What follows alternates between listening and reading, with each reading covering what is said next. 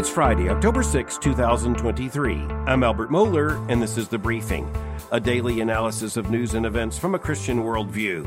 You know, there are simply some issues that won't go away. And I think it's safe to say they're probably never going to go away. You can look through human history, and there's always been a great interest in what is out there we don't know, who is out there we don't know, of whom we are unaware. The question of UFOs in the modern age has been a constant, particularly since the late 19th century, when at least there began to be some kind of fantasy literature, science fiction, you might call it, imaginative literature about travel outside of our solar system and somewhere into outer space, often fanciful, just imagining what that might be. Think Jules Verne, other writers of the day but then recognize that by the time you get to the 20th century, with all the massive technological advances that were made, and of course by the 1960s, we are, even as the United States, putting a human being on the moon and returning that space crew safely back to Earth. But then the question comes well, if we're sending missions to the moon, who is trying to send missions to us? There is also just a huge human fascination with the unknown, the spectacular, the inexplicable. And I think this is sometimes a good thing for Christians to think about. Why are human beings drawn to these kinds of issues? Well, it is because we're a contradiction, even to ourselves.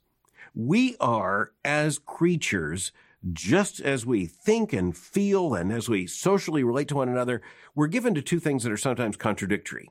One of them is we are deeply attracted to pattern.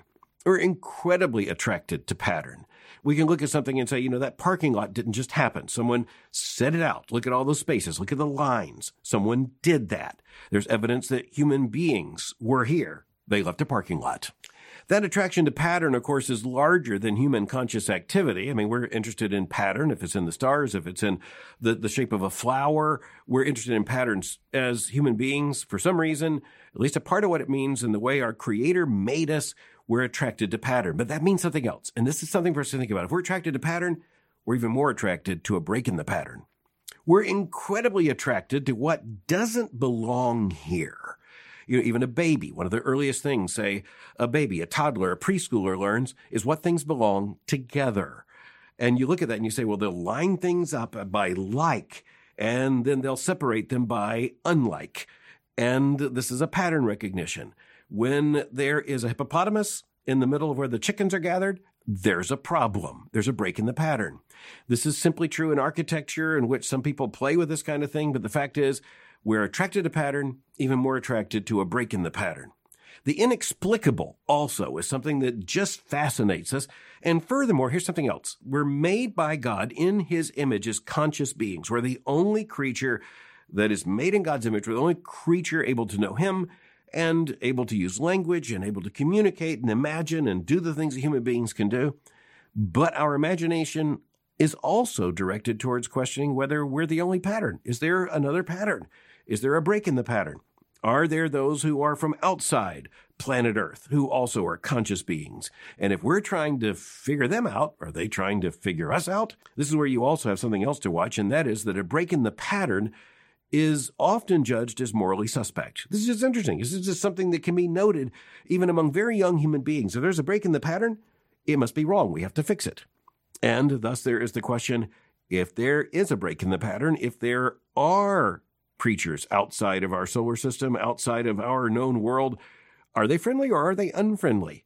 If they're looking for us, are they looking for us with good purposes or bad purposes? The question of UFOs has just fascinated people in many countries over the course of the last century in a way that, from what we can tell, is pretty new. And at least a part of that is because it's very new that we're able to put airplanes in the sky, we're able to put rockets into space. And so this does raise all kinds of questions. And there are those who are absolutely certain that UFOs are visitors from outer space, from other planets, from other solar systems. They cannot be convinced otherwise. Recently, I spoke about the fact that the United States government has acted as if it's taking this very seriously. It's created panels. In just recent weeks, NASA and its leadership have announced that there is nonetheless no evidence that UFOs, unidentified flying object, which are now sometimes called UAPs, unexplained aerial phenomena, NASA, with whatever authority you ascribe to NASA, it has now said there's absolutely no evidence that they have extraterrestrial origins. Now, what's interesting is not just that people say, hmm, I don't think that ends the question. I don't think that definitively closes the door. What's interesting is that many people hearing that are actually angry about it. They're angry that NASA or some kind of government panel will come out and say that uh, UFOs seem to have no extraterrestrial origin, at least in terms of any evidence. They're angry about it because you know what? That just proves those government panels are in on the conspiracy. Now, I want to be intellectually humble and honest. I have no evidence one way or the other. As a theologian, I'm often asked about this. Questions sometimes come up even on uh, Friday sessions of the briefing where a listener will ask about UFOs. And that's where I just need to point out that the U is the most important letter in all of that, the unidentified. And uh, I'll just be frank, I am uh, not able to make the identification. It is really interesting that a public statement by NASA's administrator, Bill Nelson, former Democratic senator from Florida, he said, quote, the top takeaway of the study is that there's a lot more to learn, end quote. Now, that's one of those government statements that is irrefutable. The top takeaway of the study is that there is a lot more to learn. Yes, there's a lot more to learn. I just want to let you in on a secret. That's a government way of saying we have no idea what we're talking about. Administrator Bill Nelson also said, and the Washington Post reported on this, that uh, NASA is keeping an open mind on this issue. And this is what's really interesting. Quote, he personally believes that intelligent life exists elsewhere in the vastness of the universe. End quote. Oh, wow. Now, that's a little outside the norm. That's a break in the pattern. We notice it. The pattern is government statements say basically nothing other than there's no evidence that UFOs have extraterrestrial origins. But then the break in the pattern comes when the NASA administrator says, Oh, I just admit to you personally, I do believe that intelligent life exists elsewhere in the vastness of the universe. Well, on what basis? Well, there is no basis. This is just his own opinion. This is just his own hunch, or it's at least his own public statement for whatever reason. But it is really interesting that there's so much fascination in this that NASA has to hold press conferences to discuss it and even to explain what they mean when they say, we don't know. It's also really interesting, by the way, that we discussed this last on the briefing when a former U.S.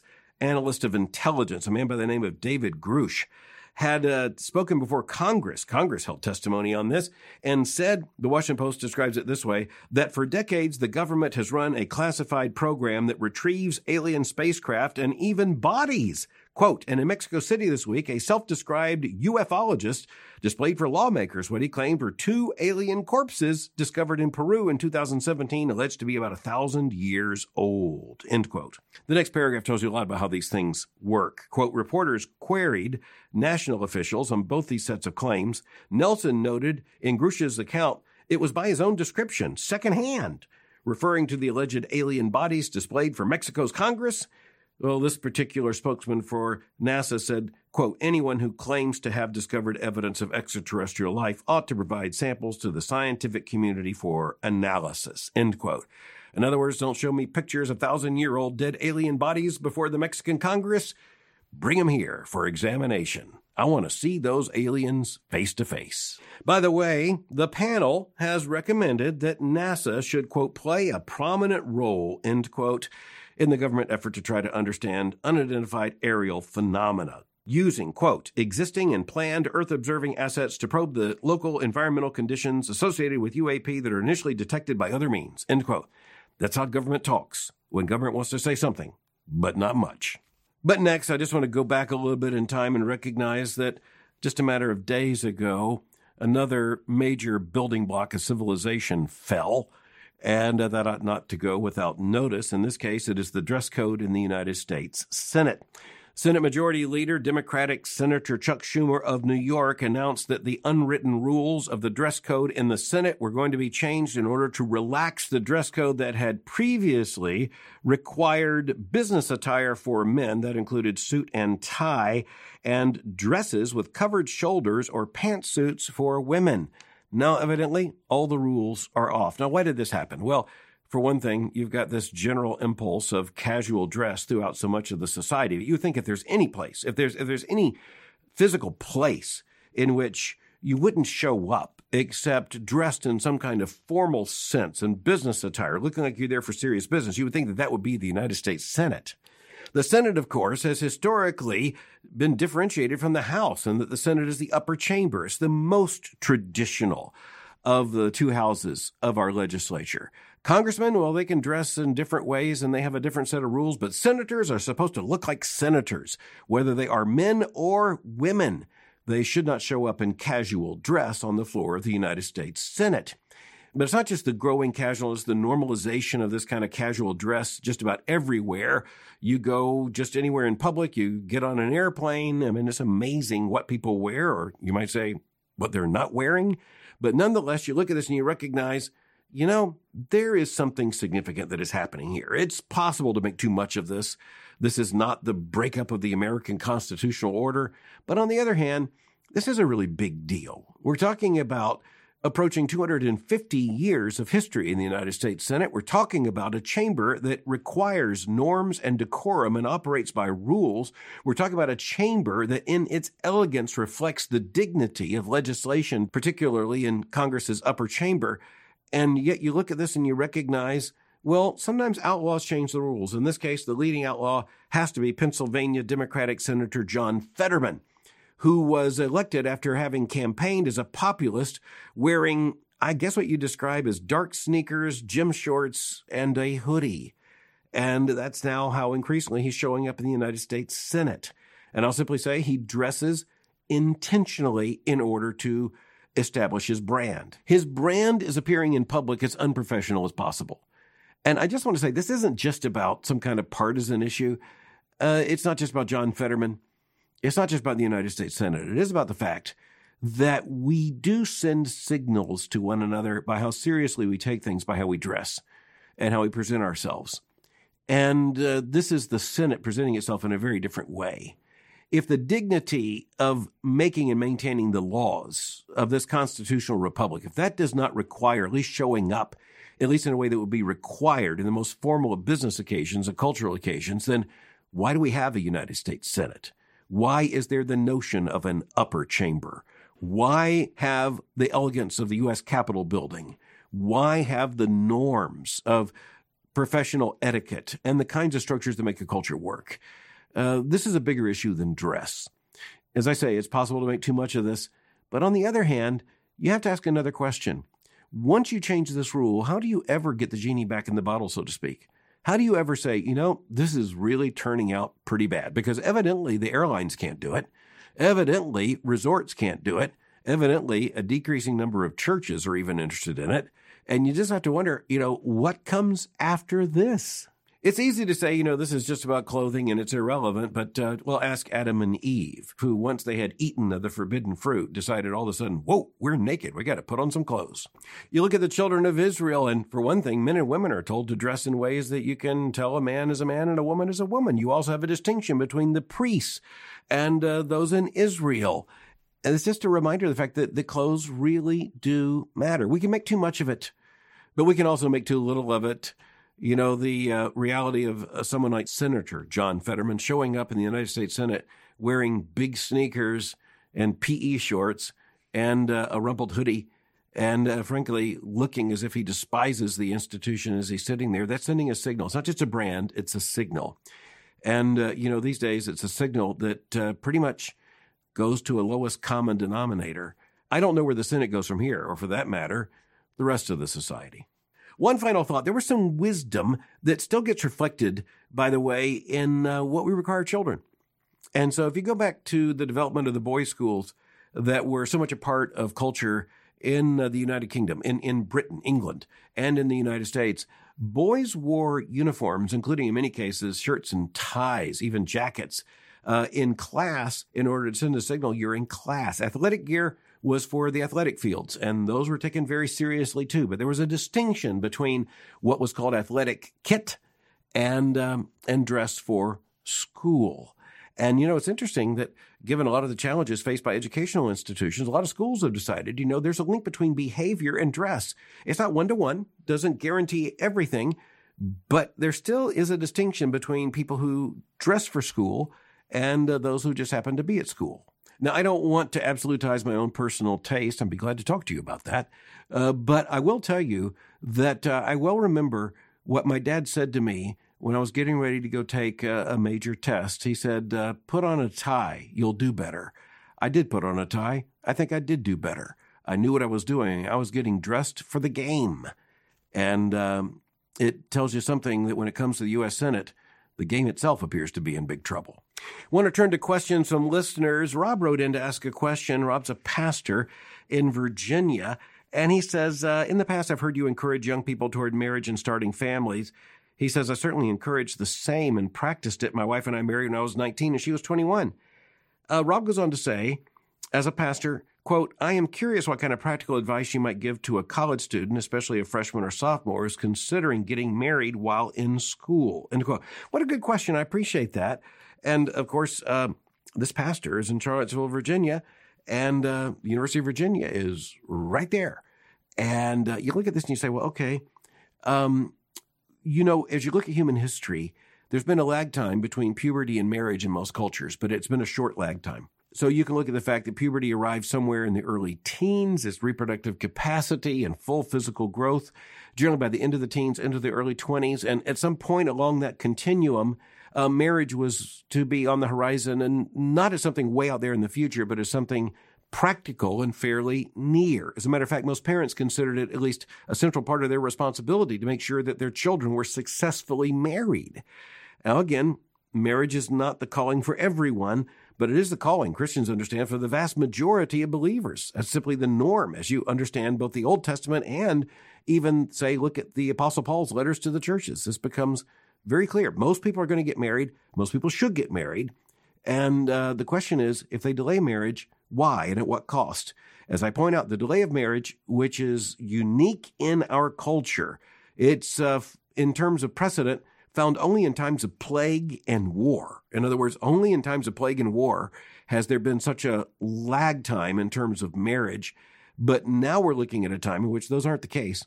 But over the course of the last several decades, the age of first marriage, that's just the way the statisticians put it, has been getting older and older and older, and marriage has been subverted and marriage has been weakened. I'm not saying that it doesn't work when you get married when you're older. I'm simply saying, you know, there is real wisdom in uh, understanding that God's intention is to get married, make that a major goal of life.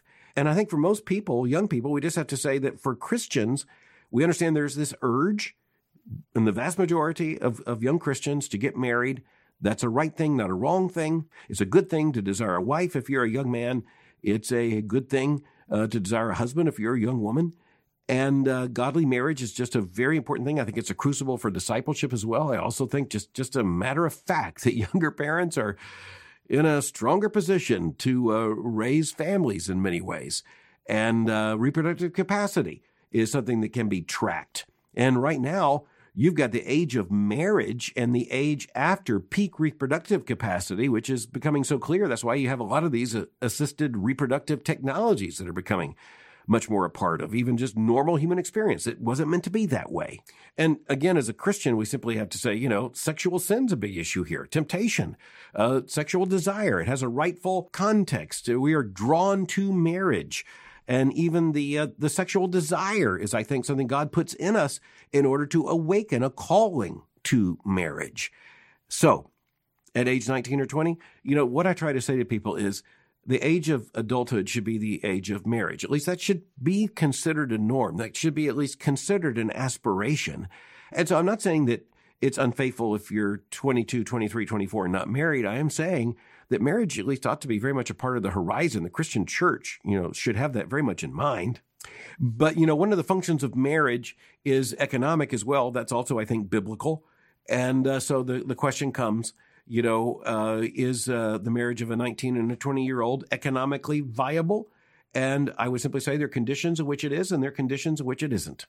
And I think that uh, what we've seen in terms of the extension of adolescence and I don't mean that physically. I mean that uh, you know socially. The extension of adolescence generally until graduation from a four-year college experience. Uh, that's pretty much the norm. It's one of the reasons why, as that American college experience became more and more normalized, marriage right after college became something of a norm. That was just uh, to be expected. Uh, it was not surprising to anyone.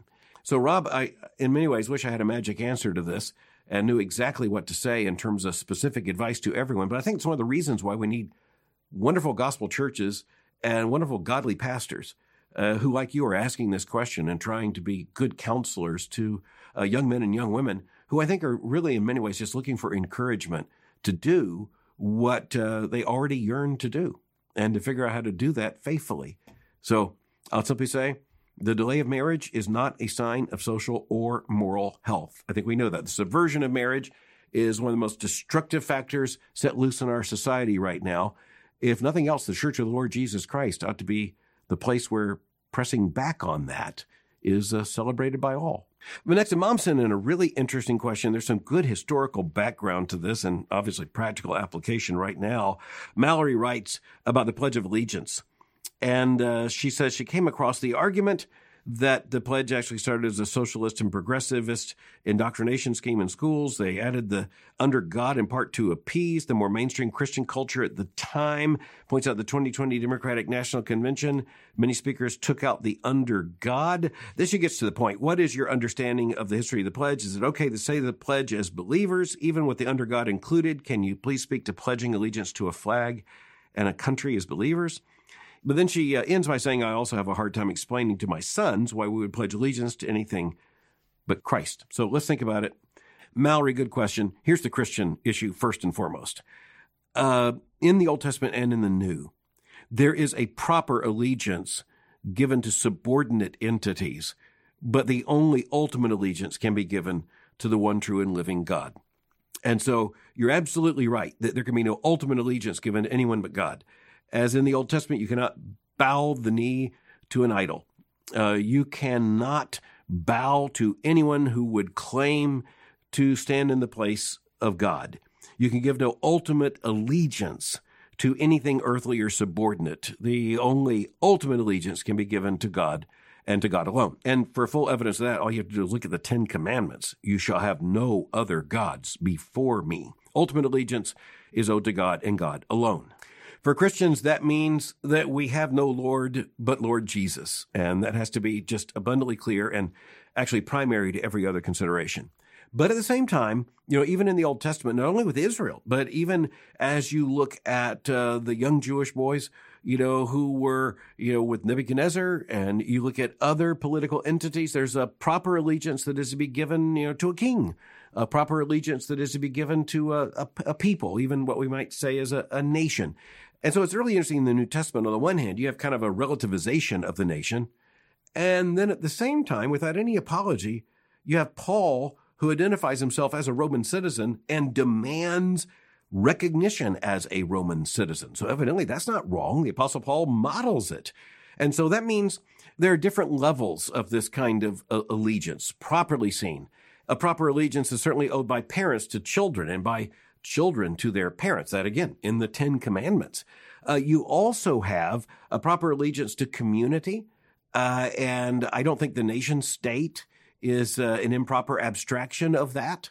I, I, think in, in many ways that's a representation of what it means uh, to understand love of neighbor. It's not limited to that in terms of ultimate allegiance, but there's something fundamentally right uh, about Paul saying, I'm a citizen of Rome. I think there's something fundamentally right about me claiming that I have the rights and privileges and responsibilities as a citizen of the United States of America.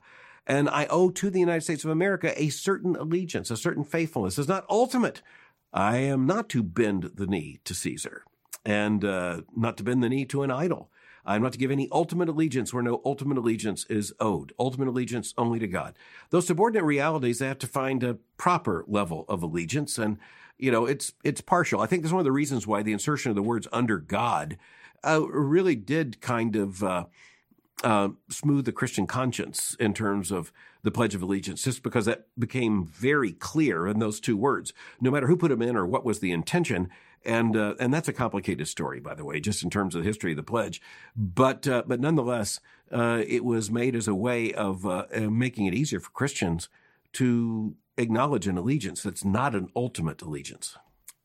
You know, there are Christian traditions, by the way, that say you can take no oath and you can give no vow of allegiance uh, to any of the subordinate orders. And so, uh, for instance, the Anabaptist tradition has uh, sometimes uh, been characterized by this kind of of uh, principle. The uh, Anabaptists, including, say, the Amish, who would not take oaths and would not pledge allegiance, and and frankly, in some cases, do not claim any earthly citizenship. Uh, that's not the mainstream Christian position. And I think uh, both in the Old Testament and in the New, just using the example, say, of Daniel on the one hand and the Apostle Paul on the other, there is an allegiance, but it's a subordinate allegiance. And uh, keeping that straight, that's an important Christian responsibility. Getting it wrong means that we idolize the subordinate. Uh, but, you know, getting it wrong another way would mean we don't recognize the subordinate as also a part of God's order. So thanks for the question. I think it should be a good topic of discussion in your family and in a lot of other families as well. Very practical question is asked by Justin about prayers. And he says, My question is regarding spoken prayers. I've been attempting to recite certain prayers every morning to both focus myself and to pray impactful truths over my life and day. I found, however, that I do not always have mental engagement in those prayers. He's asking a very practical question Is there an inherent value in speaking truth, prayers, creeds, etc., even if we're not fully engaged?